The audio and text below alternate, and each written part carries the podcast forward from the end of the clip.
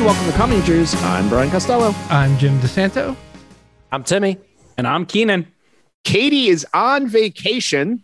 Well, from me, yeah. From Jim, she's actually in the house. Was supposed to be on She was vacation. supposed to, yeah. So, so we we uh, got our amazing friends from the Pop Addled podcast. Of course, Tim and Keenan are here, uh, and we continue our trend of when we have them on, and Katie abandons us for doing black and white films. Uh, this one, black and white by choice, as opposed to by the time period it is filmed, as we're going to discuss David Fincher's Oscar nominated Netflix original film, Mank. But first, as always, ask the most pressing question of every episode What is everybody drinking in a film dominated by a raging alcoholic? Yeah, I think it was probably scotch. We should have I should have found some scotch, but I'm having an old fashioned. Love it. Keenan. I am drinking Stable 12 Morning Routine, which is a maple coffee breakfast stout made locally here in Phoenixville. That's a hefty. Delicious. Keenan, your Meal. uh, your drink game is always a plus when you come on the show. You always have meal. something like intense. Yeah, it is. It's kind of like a meal, a hearty lunch It is of is some type. also 10%. Oh well, there you go. that that should age well as the show goes on. It's using more alcohol than you're using brain cells. Uh, Tim, what sort of spike seltzer do you have in store for us tonight? Uh, it's a uh, it's a Miller latte. No, I'm kidding. I actually uh, I, I got a proper uh, adult beverage, uh, Ah, Blue Ah. Coat Gin, which is Philly gin, Mm. club soda, lime juice, simple syrup, and then the kicker is that I gave it a rim job of celery salt and cumin, mm, and you even sprinkle a little bit of that in there. It's fucking amazing. yeah. That is the first time in weeks we've had a drink made by somebody other than Jim that was made properly on Yeah. our show. It looks proper color, proper uh, balance, everything. I do want to call out the- that Blue Coat Gin is one of the best digs in a name like ever. Like the fact that we took their alcohol and their piece of their country, and then we're like, "Fuck you, redcoats! We're gonna make this. This gin is now a blue coat." It's a nice troll job for Yeah. sure. Yeah, they trolled them. I love it. Tim, isn't that the uh, the drink that like won over your uh, your in-laws?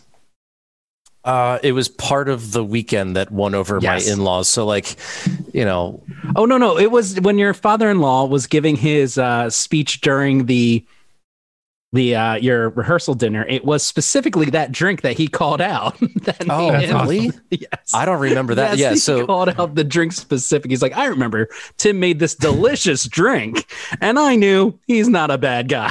It was something along the lines of that. long story short, uh, I dated Kat for a long time before we finally got married, and uh, her parents. I don't want to say they didn't like me. I just didn't. I don't know. I think they didn't know what the hell to make of me. Sure. um, so there, there was finally like we did a, a weekend. It was like a long, actually, it was a full week uh, down the shore, and uh, they they like at one point they just kind of looked at me and they're like, "Well, you're a bartender. You should make drinks for everybody." And I was like, "Okay." Just So what I you want to do on vacation, Yeah. right? Right, exactly. It's like I'm away from work. I don't want to work, but fine. I got to impress the crowd. You know, I'm, I'm on display here. Uh, so I made this exact drink, and it won over the crowd, I guess. And by the end of the by end, the end of the trip, I'll never forget being on the beach, and everyone was in the water except for Kat's mom and her two sisters. And I just come back from being in the ocean, and I'm just like, you know, drying off, and they're like, uh, uh, Kat's mom actually was like, Tim uh, my sisters and I were talking while you were swimming, and we've decided that we like you. There you It was go. like something that stark and to the point that I was like, It's been "All right, cool." years where we were questioning you. Yeah, as we made my my family made Brian be Santa Claus at a ho- ho- holiday party Oh, one yeah. time to uh, ingratiate Yes. himself. Yes, that is true. Actually, that that, that did happen. Uh, I am drinking. Uh, then we got married. yes, not legally at the time, unfortunately. unfortunately. Uh, Not I'm, yet. I'm drinking the Ipswich Ale Brewery Ipswich Route One A Mm, Double IPA Mm. from a very nice. delicious. Very nice. local brewery. Uh, all right, Katie is not here, so who better? She would want nobody more than the voice she loves oh so much Yeah. to do the rundown. Tim.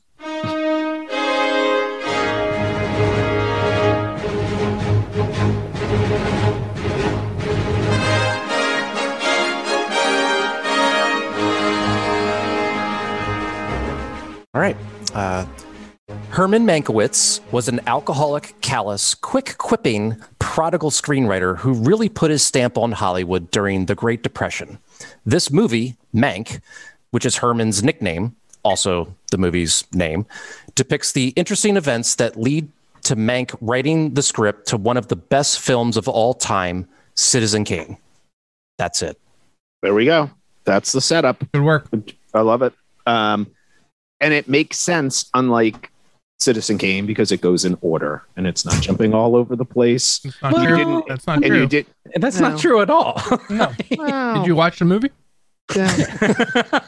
No, no, no. I no, mean, he, he only watched meant- what was supposed I- to Oh, be. mid I on meant the, screen. Tim's- the I meant- rundown. I meant Tim's rundown. Yeah. Oh, oh. Not. The I, I thought about incorporating like the flashbacks, yeah, black no, and no, white, no, but I was That like, you know a what? Lot. That might get too confusing just in the rundown. So Yeah. Yeah, no, I I appreciated it. Uh, all right, it's time for grade of the week. Um, on a grading scale of A plus through the horrific Dennis Quaid baseball film, The Rookie. mark. Uh, how would you grade Mank? Let's start with Keenan. Uh, I'm gonna go with a just a, a, a B, a solid B. Uh, the what's pulling? Well, I'll, I'll just start with B, and I guess I'll explain later. All right, Or- perfect. Yeah, yeah. All right, solid B. Tim, how about you? I'm, I'm thinking B plus. Um, part part of I I was thinking A, but I, I have to kind of maybe knock it down a little bit. And this is my personal take, but going into this movie, I knew nothing about it. I just knew Gary Oldman was in it. I knew it was black and white, and I knew it was nominated for some awards. And you know, it wasn't until like I don't know halfway through that I realized, oh, this is telling the story of how Citizen Kane was made. Okay. Like I thought, uh, I, I don't know. I, I just thought this was like kind of doing a once upon a time in Hollywood type uh, deal where it was like romanticizing this time in Hollywood. But no, it, wa- it was trying to be a biopic. Yeah. So I think if I had that knowledge going in, I would give this a solid A. But because I didn't, it's a B plus. All right, Jim. Uh, B minus for me. All right. Yep. I wavered kind of like Tim, actually, all day thinking about it. I don't think it reached an A minus level for me. So I was more in between a B, B plus, but I think I'm probably leaning towards B plus as well. The more I think about it, though, I'm I'm a little troubled because I feel like if I I kind of have a desire to watch it again because I'm I just feel like I would get more out of it. Mm-hmm. But just based on one viewing, I I did kind of waver if that made it like a a B as opposed to like a B plus for that perspective. But I, Now- I like I have a desire to see it again. So maybe we could talk more about that. And that So might be some I- of the issues. I just want to say right now, if I was grading this on cinematography alone, A plus. This movie looks phenomenal. Well, let's talk about that And for a second. and and that's why I was like B for me. That that that is one of the reasons I was like I, I- B. It it looks amazing and the soundtrack is wonderful. It, it gives you that feel of like of Citizen Kane. Even like it, it Mhm. has like angles that are that are very reminiscent. It's it looks gorgeous. I think. I think it's weird to see black and white in such high definition. The first thing you come in on is that road. It's like a black and white road, and you can see like the little macadam stones like in the tar, which you would never be able to see in like an original like film like that. And there's just something a little off about it to me. I don't know. It just it just looks too it, it looks too perfect. Okay. Oh, you see, I, I I kind of agree with Keenan. This is where I almost wanted to bring in the pop addled grading system of the thumbs. Right. Yeah, yeah. That's why I that's totally why when agree. I gave the grade, I was Because- like, Yeah. I thought the same exact that, exact 'cause I thing, started Brian. Doing Be- thumbs, and I'm like, because the A plus of this film, and I've seen like I've seen three of the best picture nominees now, which are also, I believe, all nominated for best cinematography, and and that piece of it is A plus thumbs up. It's that like some elements of the storytelling where I begin mm-hmm. like to waver on it. I think the Yes. pr- production design is fantastic. I actually think some of the a lot of the individual performances from an acting perspective are great. This was But shot in can't- 8K. So like, okay, like I, I have a pr- not a problem with it, but, and this this goes to like the whole reason I'm knocking this movie down, is because I don't think Fincher is the right guy for this movie. Even if it was his idea and the script, whatever, I don't think Fincher was the right choice for this. Hmm. Oh, I and do. I- I, want to talk about that, like in some more detail. But can we just delve more into like the 8K? Like yeah. So like my part problem with it is that like right now on Facebook, we've put a gray filter on our you know, our cameras Image. that are most of them are, you know, high def. That's basically what they did. Like it, it like I and, and I I had a huge problem with the audio too for at least the first like half hour. I had to actually change my audio settings in my Oh, really? in Keenan, I don't know if you watched this in 5.1 or I did. higher. I did. I, I was having all kinds of issues based on I just had to switch it to multi-channel in and just leave it because there was like a phasing issue which could just be my room, but I appreciate the fact that he wanted to make this look and feel like Citizen Kane. It even had reel markers in the corner. Yeah, he had this, his Fincher cigarette burn, right? Remember, he taught everyone about it. He had to put it Yes. in here. He taught everyone about it in Fight Club. Yeah. Um, I just part of me is like, it, at a certain point, I could, I could. It was distracting to me to feel him working, and I feel like he was working through, like, trying to make this feel like Citizen Kane, in a way that like didn't flow. Nat, it didn't. It didn't naturally work for Mank's story like it works for. For, you know, Citizen Kane. Listen, I don't know. And and I, I- thought the visuals were were less less a part of that. Like I did enjoy the way it looked, but I do think it's a little it's a little not I don't want to say off-putting because that's not the right word. I it's a little distracting to see something in black and white but still be able to make out everything in the goddamn room.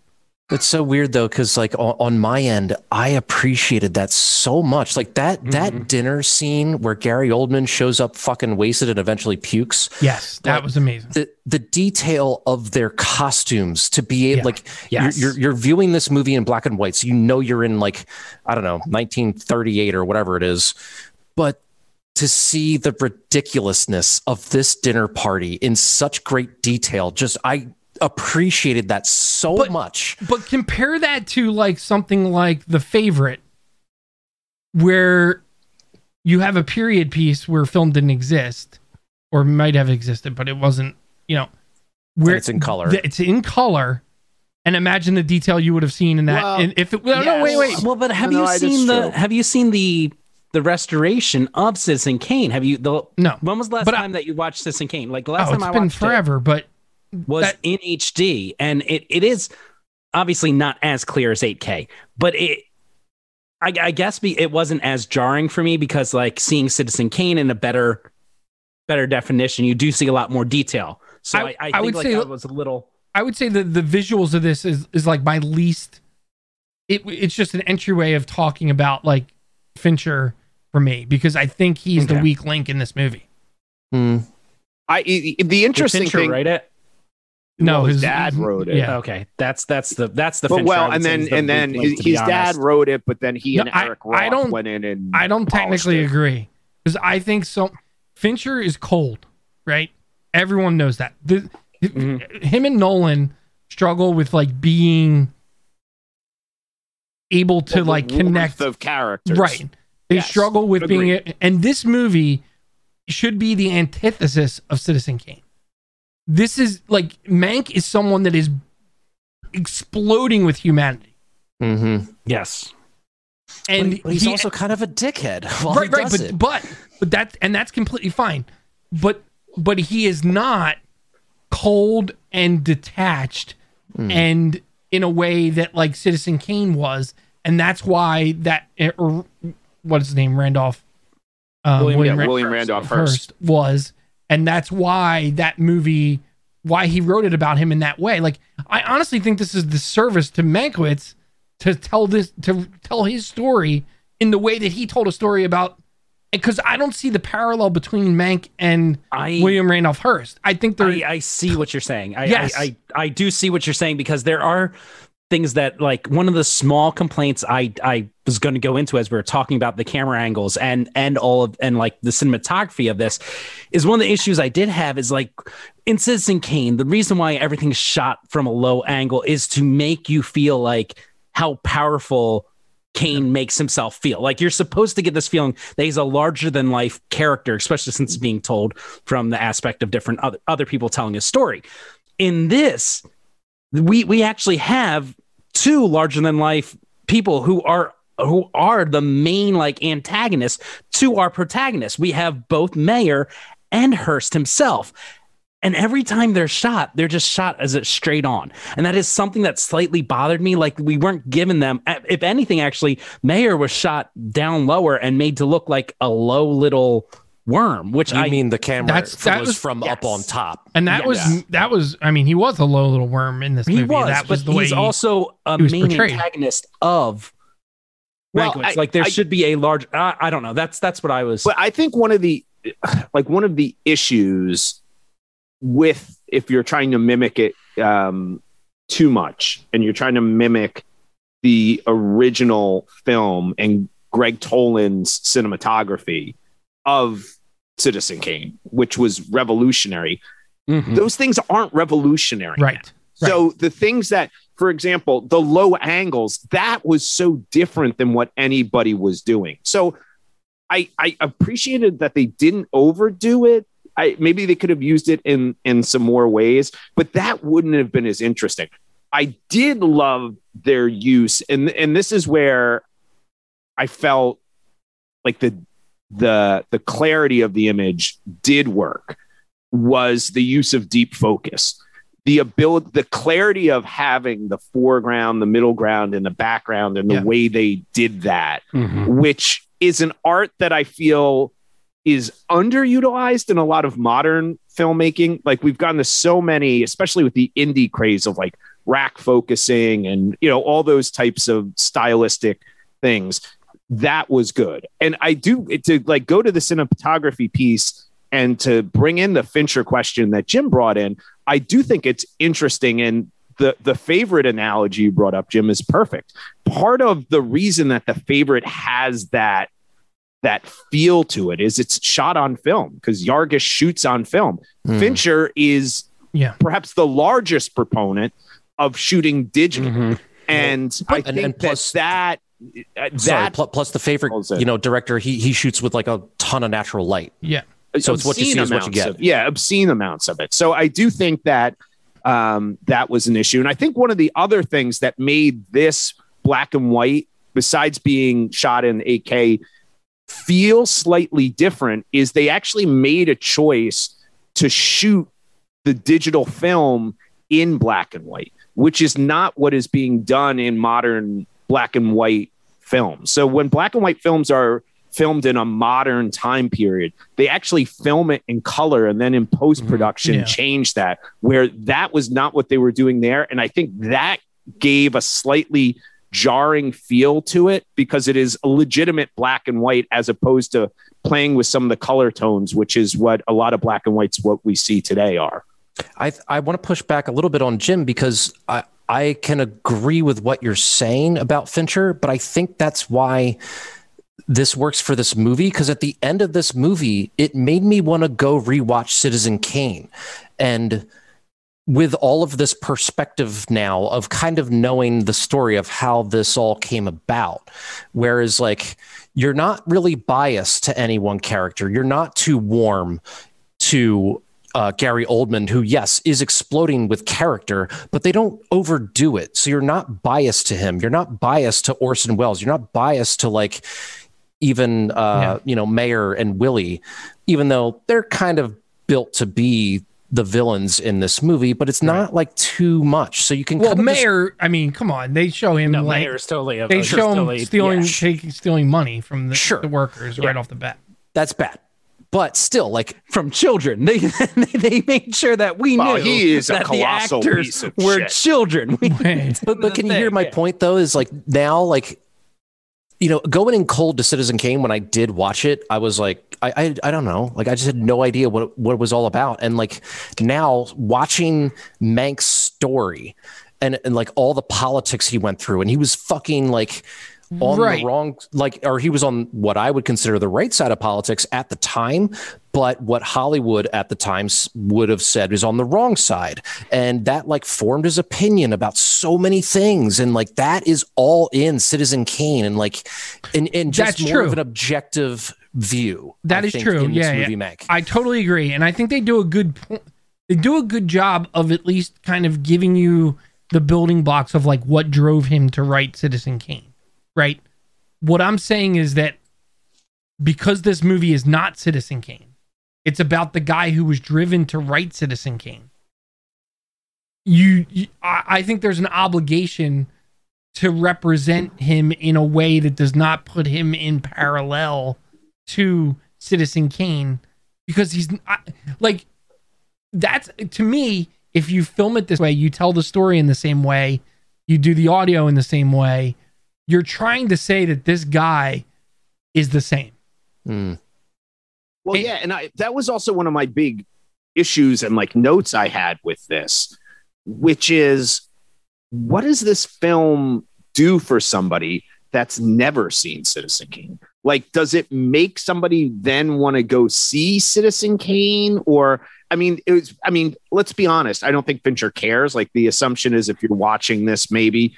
But I, that's always one of my pet peeves, the, the Keenan thing, you know, that Keenan's like, well, it doesn't have to be what's on the screen. But actually, it's that's all that it has to be ultimately, right? So, what is the connection to this? And I watched this. Aileen didn't watch this, and I'd even ask her to watch it because she hasn't seen Citizen Kane. I'm Well, not sure there's. I'm not sure there's any interest. Like the interest to me in a lot of the interest to me in this movie is the background elements of what informs Citizen Kane because I love film and that's obviously considered one of the greatest films of all time. I think I think But- this is made specifically for like cinephiles. Like that that's what this movie is made for. But then if you look at a movie like The Disaster Artist, and that is one that like if you haven't seen the room, afterwards you're like, I'm curious about this terrible movie. Like I kind of want to see it now because that movie is like more of an introduction and tells more of a story and is it's it's interesting. Like after watching this movie, I was thinking about the disaster artist a lot. I was also I gotta back Tim up because it it it did make me want to go back and watch Citizen Kane again. And I've kind of been I want to say the last half year or so I've been kind of down on Citizen Kane. Mhm. Um, because I, I I don't think it's the greatest movie ever made, honestly. And I've I've been just kind of in a tailspin from it after my last viewing of it, where I I've been watching a lot of older movies and I that I put ahead of it in my mind.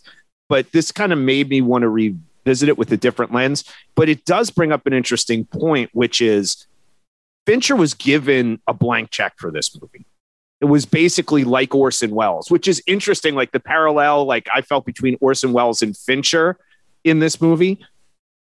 Is that necessarily a good thing? And we were recently on Tim and Keenan show and we talked about this when we did Zack Snyder with the Justice League when no but in the point of when you're given autonomy right and there's no oversight and there's no person coming in giving you notes and you just can do that does that help these people like fincher or you know because i don't this isn't even a top five fincher film in my mind and this was all i'm him. Shocked this is nominated for best he wants. picture i'm shocked that Mm. it's nominated Well, I mean, for there's picture. what else do we have? Like that's not well it's a limited year the great question is if in a full year of releases would this have been I an think, oscar nomination to be honest, I think with the it would have been a nomination. It's uh, and I don't think it is a contender even.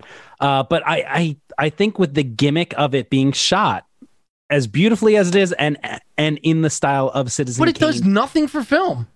Oh, I know. I- I'm not saying that. I'm saying that that that that gimmick I think is enough to get it nominated in another year. But my point is this: Do we I don't know like about that. this fact that that streaming services are basically allowing directors to do vanity projects? And is that even though they might think that that's good for them, right? Because we always hear, right, like a director wants to be unencumbered by the producer. This thing is that necessarily going to help create the best product, though? It really depends. I, I don't think Yeah. anybody knows the the magic formula of like what makes a great movie. Like a lot there are great movies where people haven't have been given a blank check. Like Orson Welles was given a blank check.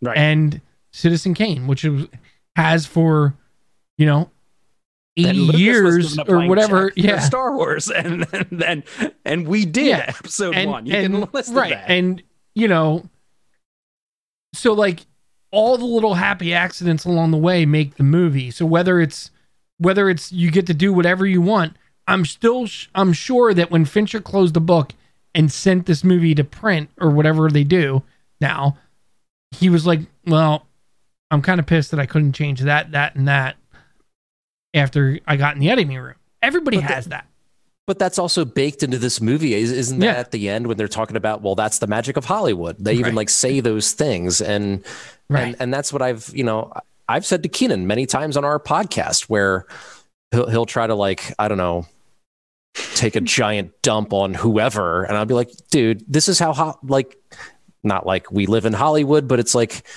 this just seems to be the bureaucracy that is Hollywood. Like some guys get blank checks and they make fucking Citizens Kane. Some guys get blank checks and they make Phantom Menace. Cut. Yeah. yeah, Phantom Menace. Yes. All right, let's start talking about some of the performances in this. Because even if there's issues with the movie at points, it is chock full of some pretty great performances, I think. Why doesn't Amanda Seyfried get that much work? I, I- I, thought I she think she mean does. I Kane? think- well, no, I think she does. Keenan. Well, Keenan, I yeah, do think she, that's I what I think she- mean. Like, she had she had some at least one child, so I think she took off some time for that. okay, But she's been making some really interesting choices. She was in the Twin Peaks revival and was great in that, by the way. I think she's made some better choices in the last few years. She went that route, I think, of being remember she was in that Justin Timberlake one, like the futuristic one. Do you know, like Oh, she was gonna yeah, be like in that? time. In Yeah. time. and then it was like a couple of bad like direct to video releases and then i think she i don't know if she purposely took time or what off or whatever but she's made some i think much better career choices since then and she is great she She's might actually she's going to probably be the one if any of these thing uh, the, if this wa- uh, film walks away with any oscars it's probably going to be her because she won the golden globe she's won a lot of the awards already for best supporting actress I mean, all yeah, she's great, but Gary Oldman is incredible. But, But he's also Gary Oldman. That's right, and also, a given. how many of you almost shit themselves when he said he was forty four? Oh well Yeah, Yeah, I I mean, Okay, like Oh, I, here's a question: Who looked older, uh, uh, Gary He- Oldman yes. as Mank or Dennis Quaid I thought as in- a until 31-year-old until he said pitcher? that, I thought Mank was like sixty five. Yeah. See, I I thought though that was a choice, kind of like um in Breaking Bad, the the skinny Pete.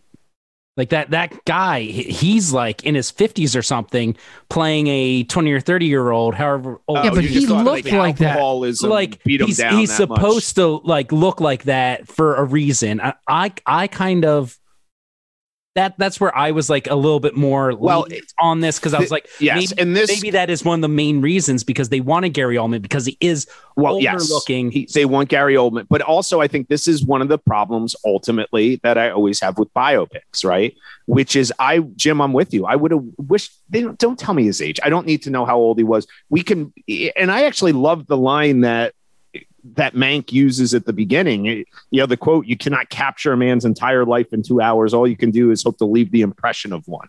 Like setting up of like, this is going to be a two hour movie. We're going to Yeah. leave the impression. So don't throw an age. I don't even like the end end where they go on with him doing the acceptance speech about the Yeah. Academy. That's like the whole deal. I, my issue I had with Judas and the Black Messiah. Remember? It was like they added the real foot. Like, no, don't take me out of this performance. And the thing that clicked with me a little bit with this is I was like a little bit Daniel Day Lewis from There Will Be Blood in this, which is like I I think I thought that movie was good and I appreciated it, but what I really loved about it was the Daniel Day Lewis performance. So I might just rewatch this film again just be just for Gary Oldman. Don't Yeah. Don't don't send me on a there will be blood fucking rant or something. Like I, I have so many mixed feelings about that movie. I know. Anyway, like uh was that footage at the end real footage? No. No, No. But they I mean shot like all like that. superimposed like No, I, no, I, I, but I think it was based on the real.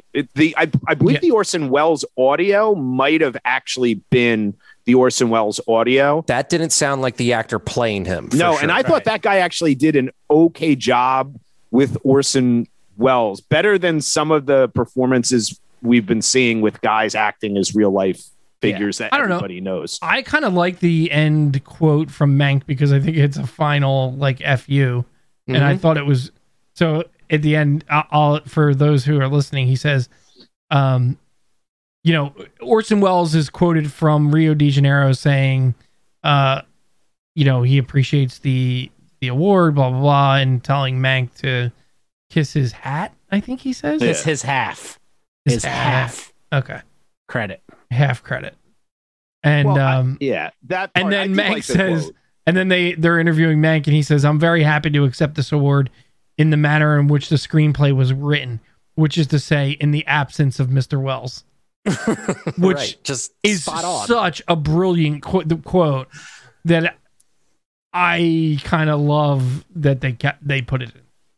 It was that is a great line. I also love that it kind of brought to light this idea that happens in Hollywood a ton that I don't think most people recognize about screenwriting, which is how many of the times that you see a play and it's like written by and directed by Orson Welles. And one of the people notorious for this, in particular in Pulp Fiction, was Qu- Quentin Tarantino, which is Mhm. like squeezing people out of writing credits so that it can be their name at the end of things. And like Mank, 30%, I looked this up, 30% of his, his career was uncredited screenplays that he wrote a lot and touched up a lot. And there's a lot of people in Hollywood that do this. Chris McQuarrie, actually, for years, people say, well, how do you go from writing unusual suspects and then nobody saw him forever?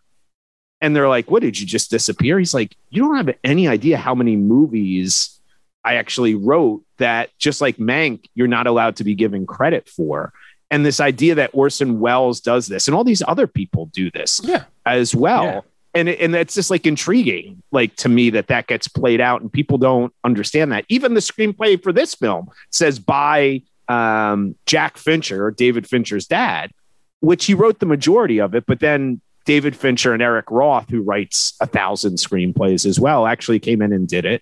Uh, so I just love the little trade craft nugget they throw in there, and that Welles was like, "No, I'm going to take credit for all this." Like the, the I'm not a huge Orson Welles guy. I think he's kind of Well, I mean, hell, like I, I back when I had a uh, MoviePass uh, subscription when that was a thing, I was seeing movies that I just wouldn't normally see. Uh, one of which was Colette in 2018, which stars um, Kira Knightley, and it's basically how she was a ghostwriter for her husband, who was like he he had solid novels out, but she was ghostwriting for a lot of like his big name things. And I, I think that's just like an overall theme of writers throughout history is that Mhm. they just don't get the credit. They just don't. No, you would be shocked actually at the number of New York Times best-selling authors who don't actually write their books. James Patterson. know about. Oh, James Patterson, writes uh, like yeah, maybe like one percent of all his books. Yeah. But there's others too that just yeah don't do that. Um, let's but let's talk more about Gary Oldman because I mean I, the guy is is to this point where he he is Gary Oldman, Yeah, but it's he can like do it No, he's not I- that guy. No, no, no. But I mean, like, you know, it's Gary Oldman, so you know it's going to be something awesome. and there's there's Right. elements of things he plays, but his ability to like morph into something. This film to me alone is worth watching because of the dinner table sequence that we've already brought off, which to me is like the tour de force moment of this film. Agreed. It's it's it's interesting because you bring this up, and and then you look at the um the well, I think it was the last time that we were on this together. We did North by Northwest. you want to talk about differences of actors acting drunk, Mm. like really, night I mean, the and fake, day. uh, yeah, the, fake The drunk driving scene. oh my god. yes, that is uh, uh, the jail scene. Well, I, but let, let's talk a little bit about that scene because I thought that there was a lot of really interesting choices within it. And I do think it's the high point of the movie and the cutting back and forth. That's to me when the structure started to pay off a little bit more because Mhm. I did find the structure jarring at points. Yes. And- well, and early on, I would say. Yeah, and even just the back and forth, like I got it again. I felt it was a little too much, like Jim pointed out earlier, trying to be like Citizen Kane, like shoehorning it in. But it did pay off in this end sequence. But the way they shot it, I, I just want to talk like the cinematography choice, which I thought was really good. Which is, I think a lot of films would have done this as a Steadicam like it's because Steadicam has become so commonplace now right like the Steadicam will follow and and they didn't do that they chose to use three stationary cameras because fincher said he wanted to make it feel like a merry-go-round feel and they were able to pull it off in a continuous they did it in continuous takes believe it or not because they said there's no way gary oldman can do this monologue acting drunk in this way consistently Mm. but he hit his marks. So they just rehearsed it and there were marks on the floor and he kept hitting it so that you never saw the cameras and they were able to do it. So like just again like the idea of what the filming of that must have been like is kind of crazy. I don't want to spoil our, you know, uh, five questions, but like it is coming up that we're going to talk about Gary Oldman's best roles. And he, in looking through his IMDb, he doesn't have a lot of movies where he is the leading role. This is one of them. Um, Right. I will talk about another one eventually, but like, yes, he is fantastic in this movie. But I, I can't like I know I know we're on Gary Oldman kick right here, and I know you we want to talk about that dinner scene. I don't know if there's much more to say there, but the the broad who plays uh, his fucking stenographer or whatever, uh, Lily, Lily, Collins. Collins, Phil Phil Collins' Collins' daughter. yeah. I think she was my favorite part of this movie, yeah. Yes, personally. He was like I mean, really good. in. And she's amazing. Like and and e- even the the German uh Was fun. Fräulein, The whoever who's like his caretaker, like is is fine. You know, she, not fine. I'm sorry, she's great, but she's only in it a little bit, so you don't really like want to Yeah. give her too much credit. But man, th- this Loved this her. girl who's doing her, you know, dictations of things he's saying. Go ahead, Jim. Sorry. I would know. I was just gonna say I loved her as well, but this to me is the problem with Fincher, and to some extent, like I feel the same way about Nolan. Is like there are super emotional interactions between him, her, and then her and him when, when they're talking about like her husband and whether he's died in the war, and you know, in uh, you know, yeah, the fly- war. yeah, the war, The boat. the boat and and even the the German woman and her and Fincher's just kind of like eh, watching those scenes whereas like when the drunk guy is running around screaming laying out the plot of Citizen Kane he knows how to film that right? This all these emotional moments Fincher's Mhm. just kind of like in the room like okay and that happened. And there's no connect there's no emotional connection at all. Like at least for me like i he No, I think he you're doesn't right. i don't think he knows how to direct people in those moments which is why i think he was so goddamn perfect for the social network because mark Zuck- Mm. zuckerberg can't do Couldn't that do it. Yeah. but that's what i'm that's sort of my my biggest problem with this movie is that I thought hold on hold on no, no, is sorry. that you have like if you if you compare it to the biopic in the social network Hmm? zuckerberg has real issues with emotion and connecting to people. Fincher clearly gets that and films it perfectly. Mank is not that guy. He everyone fucking loves him for certain reasons and hates him for others. But there is like a connection. There's an emotional like thing going on that is just not present in this movie for me. Well, I thought, I think that's true because I thought Lily Collins' performance was, Was great, so and even the, the sequences between them, but it felt out of place in terms of He sits there for The like an extra beat or something, and it's like, and and like literally, you can almost hear like Ron Howard, like Arrested Development style, being like, "Well, that happened." like I don't understand it. Why he can't? And he, and he even yeah. puts in those those moments where he keeps asking uh, Gary Oldman, that is, keeps asking his wife Sarah, "Why do you love me?" You know, Yes. and Yes. it's like she finally does have an answer at the end, which I appreciated, but it, it was still like I hear you. It's like, okay, this is happening. I don't really feel the emotion, but it's there somewhat. Yeah, you but see, there's I like an emotional story there to be to be like Minds. Yes, that's Mhm. that, that- Well, I think to me, yeah, that would've been more right. Interesting. dis, I think he's disinterested in. it. I do think which is crazy because the, I- the yes. climax of this movie is all of that boiling over and at a at a fucking dinner party. And so like to not like connect all the dots there in an emotional way, it, that's what made me write in the in the notes document was Fincher the right director for this. Because I think someone that that does people better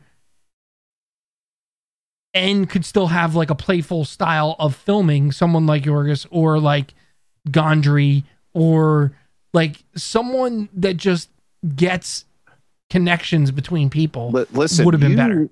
You wanted the to revive to bring back to life Emil Ardolino to direct this film. no, I did not. He has the touch. I do to like do him. this type of film. I- You got the touch. But but like yeah. But you, you know what? The, that's it. But I do think it. That's such a valid question in the format.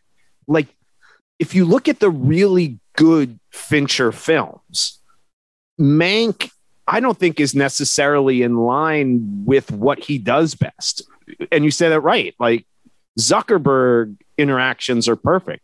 Or you go to like Fight Club or Seven or Panic Room, right? Like it's those They're of very fucking cold movies. yeah, and that I, I, I don't know. I'm torn because I do think he Gone elicits. Girl. per- That's Oh, kind yeah, I was cold. just about to say. I was about to say Gone Girl. I mean, but I think I've he- actually the- never seen that one. Oh, it's great. I do think he elicits Girl with good Tattoo. performances, though, and that's like the interesting thing of it is that that he.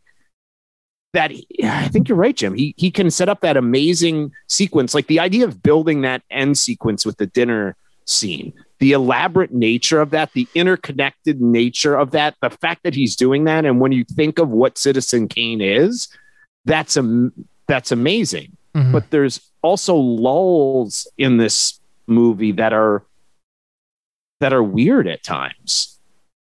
yeah, I just wish I because I think to me the most important part of this movie is sort of like Mank processing all these interpersonal relationships and just losing it over it at a certain point. Did anybody? Sorry, No, kind of switching gears No, here. go. But uh, did anybody notice that Trent Trent Reznor was? Uh, Yeah, and Atticus, right? Scoring. yeah, they were scoring this. Which, I- like, I, I feel like his name is on Hollywood more than people realize. Well, he did. I mean, uh, he He does did everything with Fincher. Social Soul, Network, yeah. right? This year, didn't he do Soul? Oh I yeah. think they. Yeah, I Yeah. think they did Soul, which I thought I, was. a I thought great the, the score well. was great here. And you usually don't necessarily uh, gravitate towards score, even Jim. Yeah.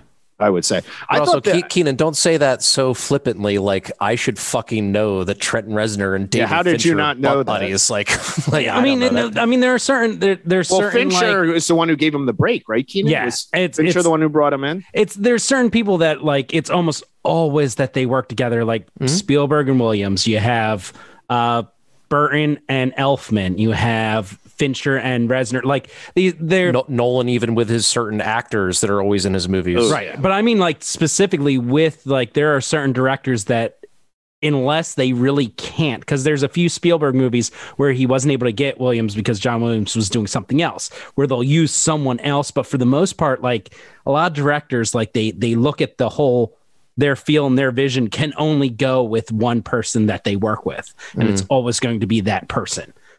So that I, I that's why I flippantly was just like, yeah, no, he always works with with Fincher. I wasn't trying That's a good be point, like, though. uh, that like the, know you know, that the, the tone like a- of the tone of Fincher, sure. Like he probably knows that like Reznor's music like fits his tone. yes, And Yeah, I also think Reznor's more of a chameleon than Fincher is. So Hmm. like he, I, I would he- agree. yeah. yes, I think he can bounce around better. How did you guys feel? And I, I again, this is like a small thing. One of the criticisms about this was it was stylistically in terms of production design. The production design, by the way, amazing. If you look at the the mansion and how Mhm. much they made it look like the mansion that Orson Welles builds for Citizen Yes. Kane. One of the complaints fireplaces a lot of the, the the cinephiles had though was over choice of aspect ratio um which is a complete like nerdy thing they said why didn't you shoot it Jim's already. I don't even want to fucking talk about this. Yeah. again. no but but i think we, it's we had this conversation when we talked about Zack Snyder's full. no but i want to bring it up because again. people have been fighting about this people are saying that fincher should have shot it like citizen kane which was like almost in the boxes yeah, four, that we four are by in. three, right? yeah well yeah i mean 137 Can I can I paraphrase Jim Did- from from our from our Justice League episode of just no one cares. I mean, that's kind of how I that's but that's I how I and I think when people are complaining, it's kind of like, oh come what on. does that thought that add was- to or take away I- from well, the that's film? what I did. I didn't think it took anything away. That to me is weird. Like that's just like some weird thing. Like oh, you have to make everything. I thought that this film, and I know Jim would would differ slightly because he said it was a little too clear. I thought this film visually, from like a just like it stills from it, like the composition. I that's what I'll give David Fincher, and he's he's. I think he's a, a version in some respects of Kubrick in this respect. We were talking about like Wes Anderson when we did um, Life Aquatic last week, and I think Wes Anderson's another person that is really a modern, has a lot of traits of Kubrick. But Fincher's composition of shots um, is just beautiful, and Oh, I think in this one in particular, um, there are just some some scenes, and I know that's again that's uh, if you if your preference for film is visuals, then that's one thing. Some other elements, but I I thought that they they did it in really interesting ways, and the use of practical light I thought in this was well done. Is you know Gregg Toland in Citizen Kane couldn't do that. It was the studio system didn't do practical lights back then, but it So- it, it popped. So why is there an argument about aspect ratio for this movie? Well, and there's because they- not really one for Snyder cut. Is it because there's just like well, no, Two different groups of people watching the movies. exactly, Well, I- I- exactly? No, but uh, no, I think the I think the argument ultimately was this, and in both cases, I understand it. People complained about Zack Snyder using the IMAX ratio on HBO Max when it was not going to be on IMAX. But his argument is just the same as Fincher is. Once you start playing with aspect ratio, that changes the blocking and the composition of the shot. So these guys film and, and it's it's like a pet peeve, but I get it. Like when you film something in a certain way, you are filming the visual to be put on a screen in a Right. way. And they and there's playing around with it because obviously they know we're going to sell the DVD rights and we're going to sell the rights for this. And it's one of the few things I didn't or phones. Jim's Watch it on right. my phone, Fincher. Exactly. Oh but I didn't. One of the things I, I, I'm saying this begrudgingly, supported Zack Snyder on was his vision for, let's say, Justice League was this is how I'm going to compose shots. And Fincher said the same thing. His vision for what he was going to do, and he said like Orson Welles would not have shot in the aspect ratio he had to shoot in for Citizen Kane. If He, have also would not have shot in black and white. So go fuck yourself, Fincher. Like, come on, man. I like, like that's I like what I. But does he really care? I like watching films in black and white. Why? That I- could be a choice. I think I wish more. so could the aspect ratio could be a choice, but there's no way Like to say that about one Pulling a thing, but then They're do the other is Keenan. No, weird. no, no. He would have. They're No, trying but- to they're trying to guess No, what but the director wanted originally. Well, no, Yeah. they could have no, but I'm just saying that's fine. Listen, I w- I like watching films in black and white. I think it's interesting. It, you don't have to. I, I think you're right though. Jim Orson Welles would have shot in color if he could have shot in color as know, well. uh, we Jim just brought up his phone to say like, yeah, they're watching this movie on a phone. That's why they did it in this aspect ratio. And you know, we all work in businesses that don't require us to travel. And I'm just thinking about like my brother, for instance, who does travel a lot. And yeah, people watch shit on their tablets and on their phones Mhm. a lot. And personally, I would never ever do that. I need to watch it on that TV that's right behind me. That that's where I need to watch. It- you need my dark. movies. You, you need it dark so you can watch it in the It's- full movie it's going. I prefer dark. Yeah. yeah. That's See- an argument I have with my wife too about like when when she wants she's like, Can we just watch this upstairs? I'm like, I haven't seen it before, so no, we have to watch it on this certain TV. films. There are certain films I do that with. Some I don't. Yeah. Like, I mean, now that now that I've seen it in in the experience that I wanted to, yeah. if I wanted to watch it again on like a plane ride, yeah, I pull it up on my phone or my tablet to watch Mm-hmm. Mank this time because I've already seen it and I've already experienced it in the best way that I could. Right. Mm-hmm. I would challenge, a- a- and I want to know what the actual difference is for some folks because there. I, I used to travel a lot for work, and there were times where I watched movies. You know, with my if you have a high resolution Mac top, or MacBook or like I had a Microsoft Microsoft uh, Surface Pro, which is basically a laptop, but it, it's in like 1440. Um, That's so ultra that HD. may be where I'll draw the line though, where I wait. think a laptop is proper. and and I think a if it's laptop like is I, proper. I'm laying in bed and it's like sitting on top of me, it's bigger than the TV that's in the room, Yeah. Mm. the screen wise. And I have and a bigger pretty than TVs we grew up with. and I have a really good set of headphones. So like, Mhm. you know, I I- I guess it depends. I I can totally see if you want to go the full like sound system because that can't where be I become a replicated. snob. That's, Which is hilarious, my but- snobbiness, but But I also think it's it's solely it, Roger Deakins tells like a funny story about this. I think it depends like what you want to watch and what your perception Mhm. of watching movies. So Roger Deakins, who's probably the greatest living cinematographer, tells a story on his podcast about Denny Villeneuve when they were doing Blade Runner 2049. And Roger Deakins like basically turns to Denny and, he's like, Denny, what are you doing? And he had his iPhone like up to his face. He says, Oh, I'm watching uh I'm watching uh Thin Red Line. He goes, How can you watch Thin Red Line? Like one of the most beautiful movies ever shot on an iPhone. And That's Roger Deakins, yeah. but Roger Deakins just had to acknowledge that like people consume, and he was saying as a cinematographer, he's like, that's like that conversation began to change even the way he composes things to to realize like when he's doing shots that media is being consumed in so many different ways now. See, That- see, Jim, there was an interesting conversation here. We just needed to know how to phrase it, not in Keenan's voice. Yeah, yeah. But that's that's also like that's a question though. How much control does the director have over how we consume their product? Well, Like, but is Keenan, I think the reality then to to try and make something No. that's No, no, universal. No, no, no. I think I think that the I think that now the reality is all these directors realize that they're going to be in these multiple formats. So I think the ones who have done this now realize this is what the transfer is going to be like on streaming. This is what it could be like in a studio. This is going to be what it's like if I shoot for IMAX. It's like so much better things. than the 80s when we used to have those pan and scan like things. Oh, Jesus. I was I was gonna make a pan and scan joke like earlier. Oh, when we first pan and started about scan. aspect ratio. Yeah. But seriously, like, did, did you, like, in my personal experience with that TV right there, it looked good to me. I thought Yeah. it looked great. I, This is- uh, uh, this and I should I should clarify. I don't. I'm not saying this did not look amazing. Mhm. I there's just something in the back of my head that's like, this is not real. black and white. Right. It's, it feels Hurt. yeah, it's Yeah, yeah. crystal.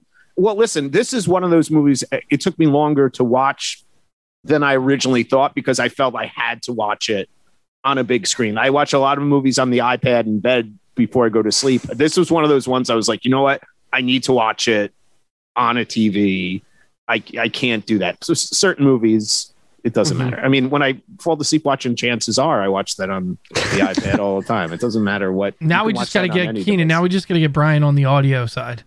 the Yeah. audio's secondary to me. Uh, we all enjoyed Well, this, I think, that's right? Prime for me. Would Yeah, me everybody everybody would recommend checking this out? It's Oh, on Netflix. absolutely. Yeah. So pretty much everybody has a Netflix account. so I mean, even even like, I would say like the my negatives about this are still like somewhat positive. It's still better than most of the movies. I that laughed out I've loud watched at a few parts, podca- too. Oh, there- the, the humor is underrated. I, I agree, Mhm. Jim. I think Mhm. there's some pretty funny parts in this. All right, so this gets to our King of the Hill, bottom of the barrel question. Uh, w- uh, we don't know if you've watched these movies, uh, Tim and Keenan. So it might be Jim and I just having to Yeah. discuss this. Um, is this movie better than Judas and the Black Messiah?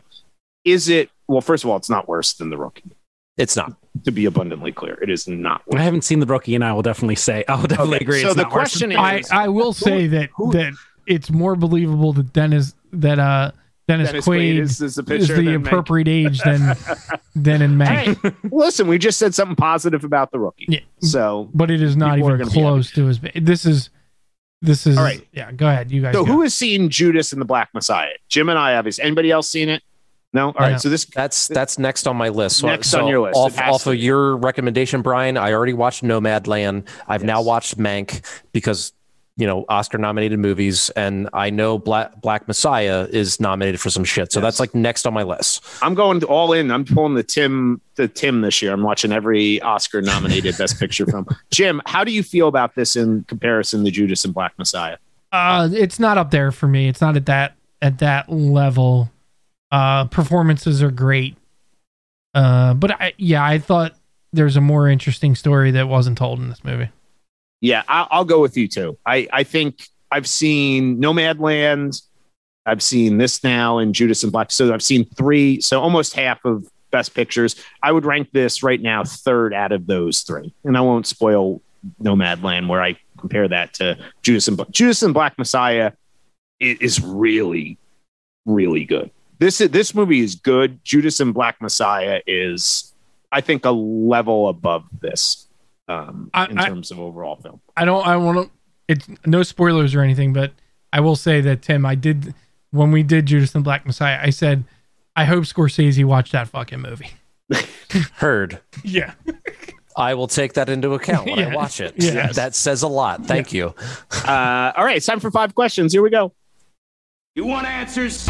You want answers? I want the truth! What makes a man, Mr. Lebowski? What the fuck is the internet? I can just picture Ben life. Affleck's. I just imagine Ben Affleck's face in that moment. It's one of my favorite scenes. Do you know that is In the any only movie. the only film from that uh, View bed that we world. haven't? Yeah, is no the only f- film from the bed that we haven't watched is that movie. Oh yeah, that's. Watched all, we've watched all the other movies in that. I don't think we're ever doing Jay and Silent Bob Strike No, Back, I don't but- think we are either. All right, here we gonna- go. I was going to say that the for the first time and last time in Keenan's life, he's drowning in pussy over there. So I think that's why he's Oh been my so goddamn quiet. the cat won't stop jumping on my lap. Uh, Sorry, all right, go ahead, Brian. Here we go. Uh, Tim and Keenan, five questions. Uh, first question, thumbs up or thumbs down question. And Keenan kind of already brought this up a little bit. Uh, how do you feel about movies about movies or like making of movie, you know, films that delve into the world of making a movie or a TV show or anything that cover that? Are you guys thumbs up or thumbs down on those types? I'm I'm thumbs up. I'm thumbs up, especially I I like the disaster artist, and then uh you know Jay and Silent Bob Strikes Back film about the movie. Does Argo count? Uh, well, maybe. Yeah, that's a good point. We could use Argo. I, I think it really you? depends, but yeah, for the most part. I I was hemming and hawing on this, but I am thumbs up.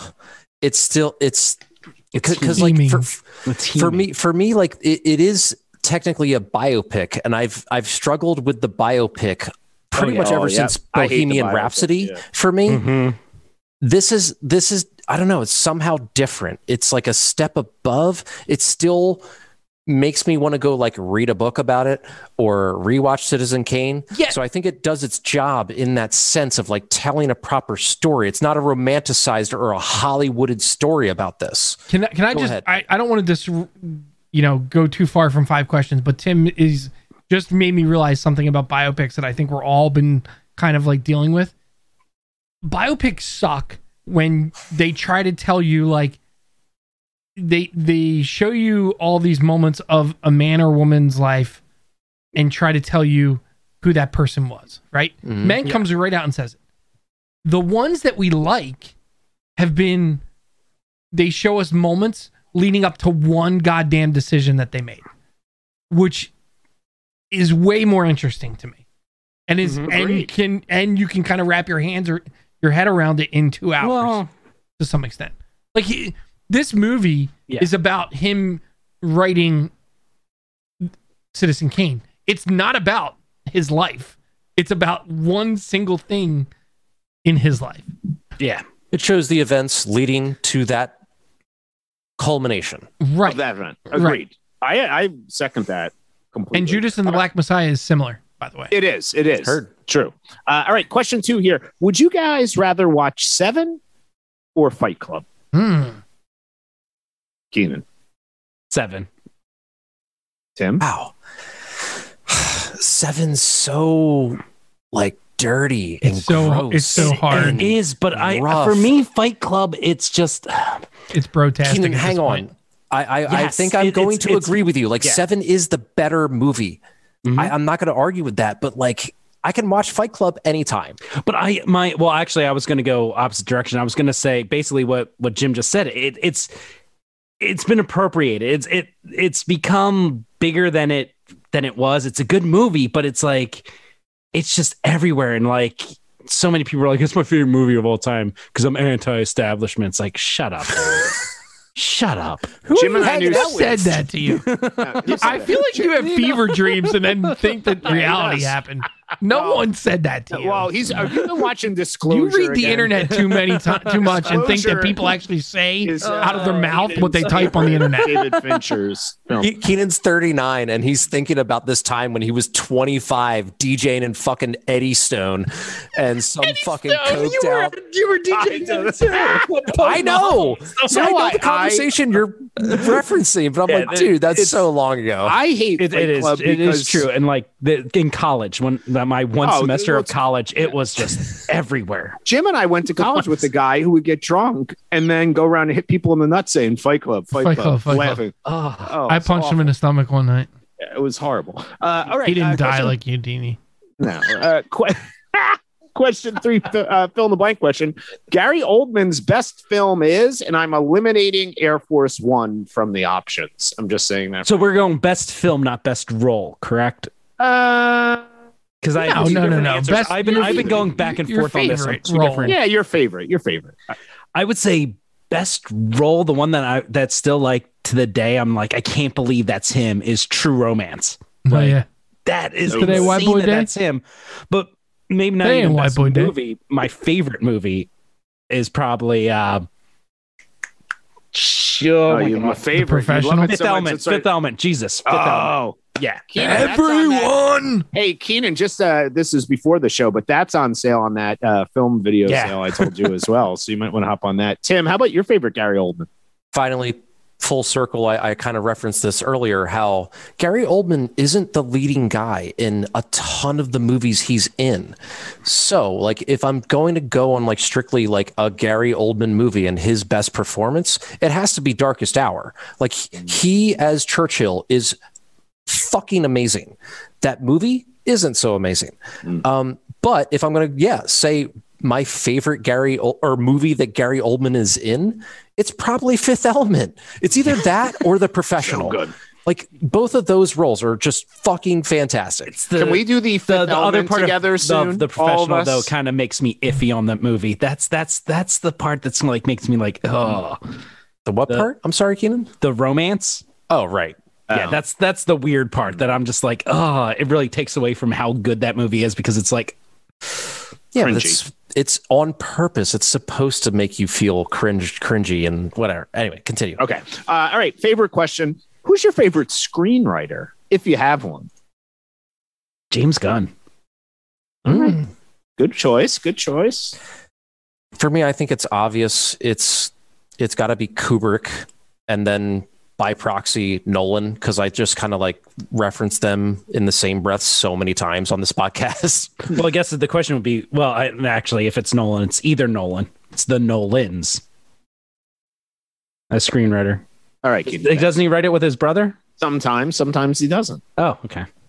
Sometimes Uh, he does and he kicks him out. He's like, yeah, no. you know, whatever. Sometimes he goes and writes uh, Westworld, and his brother goes and makes Tenet. You know, there's a lot of stuff going on there. Uh, finally, deep thoughts question. Here you go. If you could go back in time, and all of us are going to answer this, if you could go back in time and be on the set of any film, which film would it be? This might be my favorite deep thoughts question I ever wrote. This by is the a way. tough one, man. This was so because this was this is like I I feel like this could be a top five. Like what uh Mhm. what movie sets would you want to be on during filming? So I know this is difficult. So just throw one out there. It doesn't have to be. I couldn't help but like I- I- make any- make actually- like somewhat of a list for this because just like you said, it, it, it is more warranted, I think, for a top five. Yeah. And part of me wanted to say like any cocaine driven 80s movie, like for Caddyshack. instance, Actually, no, no, Cat- seriously. Caddyshack or, or, or a- Maximum uh, Overdrive. Maximum Overdrive was on mine because I was like, I would love to just see the. you know who wrote that? Of that. King, Stephen No. King, right? Stephen King. Yeah. It's one Right, of the right. only. Yes. It's one of the only movies he wrote that he actually wrote the screenplay, And not directed. from a book, not from Yeah. a book. He just wrote the screenplay, right? I That's think the he one where directed too. that was the one where yeah. Emilio Estevez and the Goblin, Green Goblin. Green Goblin. So, so you know that's my joke answer, but my real answer is like basically anything from the the Spielberg Lucas heyday. So it's your Star Wars, Indiana Jones, E.T., uh, even like Wow. third, you know, I encounters of the third kind. I'm Close totally- encounters. Encounters. Yeah, no, Close encounters. Sorry, Yeah. but I, I think I would. I'm such a fucking name brand mark that it'd probably be Star Wars. Give me, give me. Yeah, Yeah. it's not a bad choice. Oh, see, what's funny is that I actually was going to lead in going like, oh, in typical Keenan sense, I'm going to do not just one movie, but three movies for mine, which is any one of the Star Wars movies. And Tim's just like, any movie directed by Spielberg or Lucas. Well, this will be a new You're pop. totally. This is But- this will be a top five. but yeah, for me, it's it's same thing. Star Wars, just just. I, I know you get somewhat of the feel, and I did get it when I was down there in in Galaxy's Edge, but to really actually be like on set and be in the Millennium Falcon, it just I don't think words could describe being on the actual one because when you're in when you're in Disney World doing it, it's it's cool, but it's like mm, that for me would be the quintessential. And now, Keenan, please put away your penis. Yes, this is on. I, live. I just made a list of three. I just made a Okay, list of three go. because, um, so I'm going with, uh, and these are all geek just because I want to see the places. Sorcerer's Stone, Mm. uh, Lord of the Rings, which I, I, that one, spec- that was the first one that came to mind. It's like Because the it big, in New Zealand. it's in New Yeah. Zealand. It is The- You the could stay with terrain my, is you the could- terrain. You could stay with my brother-in-law. None and his of wife. none of those people were were gigantic at that at that moment. Mm. Um, except Cate Blanchett, maybe. Um, but not even that. big. I mean, Yeah. not like megastar big. and then my third one is just like because it would be fun as hell is Aliens I thought you might do that. Mhm. I thought you might have aliens. S Great choices. with an S. Yes, with S. yeah. I, I had two choices: either Kubrick's 2001 I was Fuck going to say thinking? Yeah, Why did I? Sorry, go ahead. or Jaws. I wouldn't. Mm. No, I would not want to be on set with any with Kubrick at all. no. Oh, I would. Are we talking about we're on set while they're filming? I wouldn't want to be near. No, no, no, no. Oh, I would. me on any Kubrick film. Dude, that because is like he is being fucking- next to Leonardo da Vinci when he's painting the Mona Lisa. Unless you're You don't- uh, you don't uh, Shirley Duvall, then you're True, he would have like got you to Yeah, fucking what- go like Well, correct something on That's, set. that's what I mean. Like that's why. And Jaws is the do did it. Jaws is the opposite. Everyone on set was treating Spielberg like shit. yeah, Yeah. I think those are the polar opposites. Um, so that's great. Uh, does anybody have any recommendations? Has anybody been listening to something, eating something, drinking something, watching something? People have to see So Jim. I've been watching something that probably I'm late on the bandwagon. This is going to probably shock everyone that I'm watching. Uh, The Last Dance. Fucking loving it. MJ. I'm finally got around to the oh, okay. yeah. Oh, right. the Michael You're a Jordan year behind, The thing about all right. sports ball. It's about sports ball, and I'm watching it. Good for Do you. you Keenan. understand what's happening, Keenan? You No, understand? no, I what- really do. I I understand Okay. completely. Ah, that's a great drop in. Jim, what do you got? Actually, it's good. Uh, I've been playing a new video game, Outriders. It's pretty fun. It's uh on all platforms, I think, except Switch. So on Amazing. Xbox, PC, and PlayStation. Tim? Tina Turner documentary. Oh, on how good is Max. it? I got to watch it. Is it it's good? fucking fantastic. Like I can't recommend enough. And like, you know, I'm a Tina Turner mark because my mom loves her. Thunderdome, right? Obviously, the Thunderdome. That's why I love her. Uh, no, but it. I, I just remember my mom like always talking about like how she came from nothing. Uh, her husband beat the fucking shit out of her, and I was like, I don't know. Like when she was telling me this, I was kind of like too young to understand domestic abuse, and then to like, I don't know. Like th- th- this documentary doesn't really pull punches, and it really lays it out in a great way. Uh, and then furthermore, another She's HBO Max. The best. She is simply the best. Her thighs, wow. They could- Perfect. Uh, but yeah, another documentary on HBO Max that that's this isn't really like uplifting, but it's like very interesting. Is the QAnon documentary? Oh, I want to start watching Yeah, that. that's that's on my list. That's on it's my just list of called Q. I think No, that's into worth the storm. watching then. Yeah, so we should the see. I Storm. should watch that. It's Yeah, only I think six episodes long, but it's worth watching. It's like it's bizarre shit, man. Watch. and then watch the South Park vaccination special afterwards. True. All right, uh, a couple of recommendations for cinephiles. You could subscribe to American Cinematographer, where you can read amazing things about movies like Mank every month.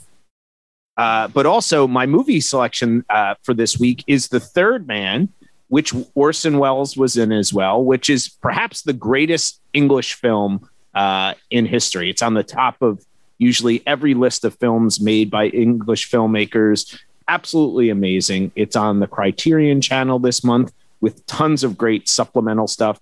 Uh, not only does it have the film, it has a documentary, it has the uh, commentary from Steven uh, Soderbergh and Tony Gilroy, which is amazing. Uh, and it's if you have not seen it, it is a must watch. I actually think it is better than Citizen Kane. Hmm. Actually, a good deal better than Citizen Kane. And I'd also recommend this fantastic book, In Search of the Third Man, which I'm currently reading about the production of the Third Man. So that's it. Where can we find Pop Addled and what's coming up on the schedule? Well, uh, you know, it's similar to like when you were a kid in the 80s searching for porn. If you like go out into the woods in like a random tree trunk, you'll find Pop Addled. You'll find Pop out there. Yes. I love it. Like a construction site, like one of the guys Fine- left it can there. fine. Exactly. Uh, I- amazing we're on episodes. Social medias. We're on uh, all all the podcasting apps, Spotify and Google Play, all of those places. Two great episodes recently. Of course, Jim and I being on. Uh, Mhm. then a great Kong versus Godzilla episode. What's coming up soon? So we Anything? have soon coming up soon. Uh, we will be doing a new uh, collaboration with the guys from Doom Thugs, and the next franchise for that is RoboCop. So we have Ooh. RoboCop. I have coming- not watched those movies in got to watch that. Yeah. since the Gotta 80s. delve back into that. So we will be talking about shooting penises on that. well, very not only nice. that, I think we're gonna we still have part four of our uh, tabletop RPG, right? Oh, That'll be. Oh, coming yeah. out soon. Yes. Which Jim was on. I was on. That's actually We have to I named another- my we have to character in Outriders campaign. Darrow, There you go. and he, Well, does, we- he does the thing. we love having you guys on. We'll find something amazing to do next time. Um, but thank you for being here. Thank you. Yeah, Katie. thanks, Thank guys. you. Thank it was you. great to have you guys. Uh, and always like, share, review, subscribe to both our shows. Uh, Pop when you Addled. can. Yeah, Pop Addled. And we will see everyone soon. Bye, everybody. Bye. Bye. Yep.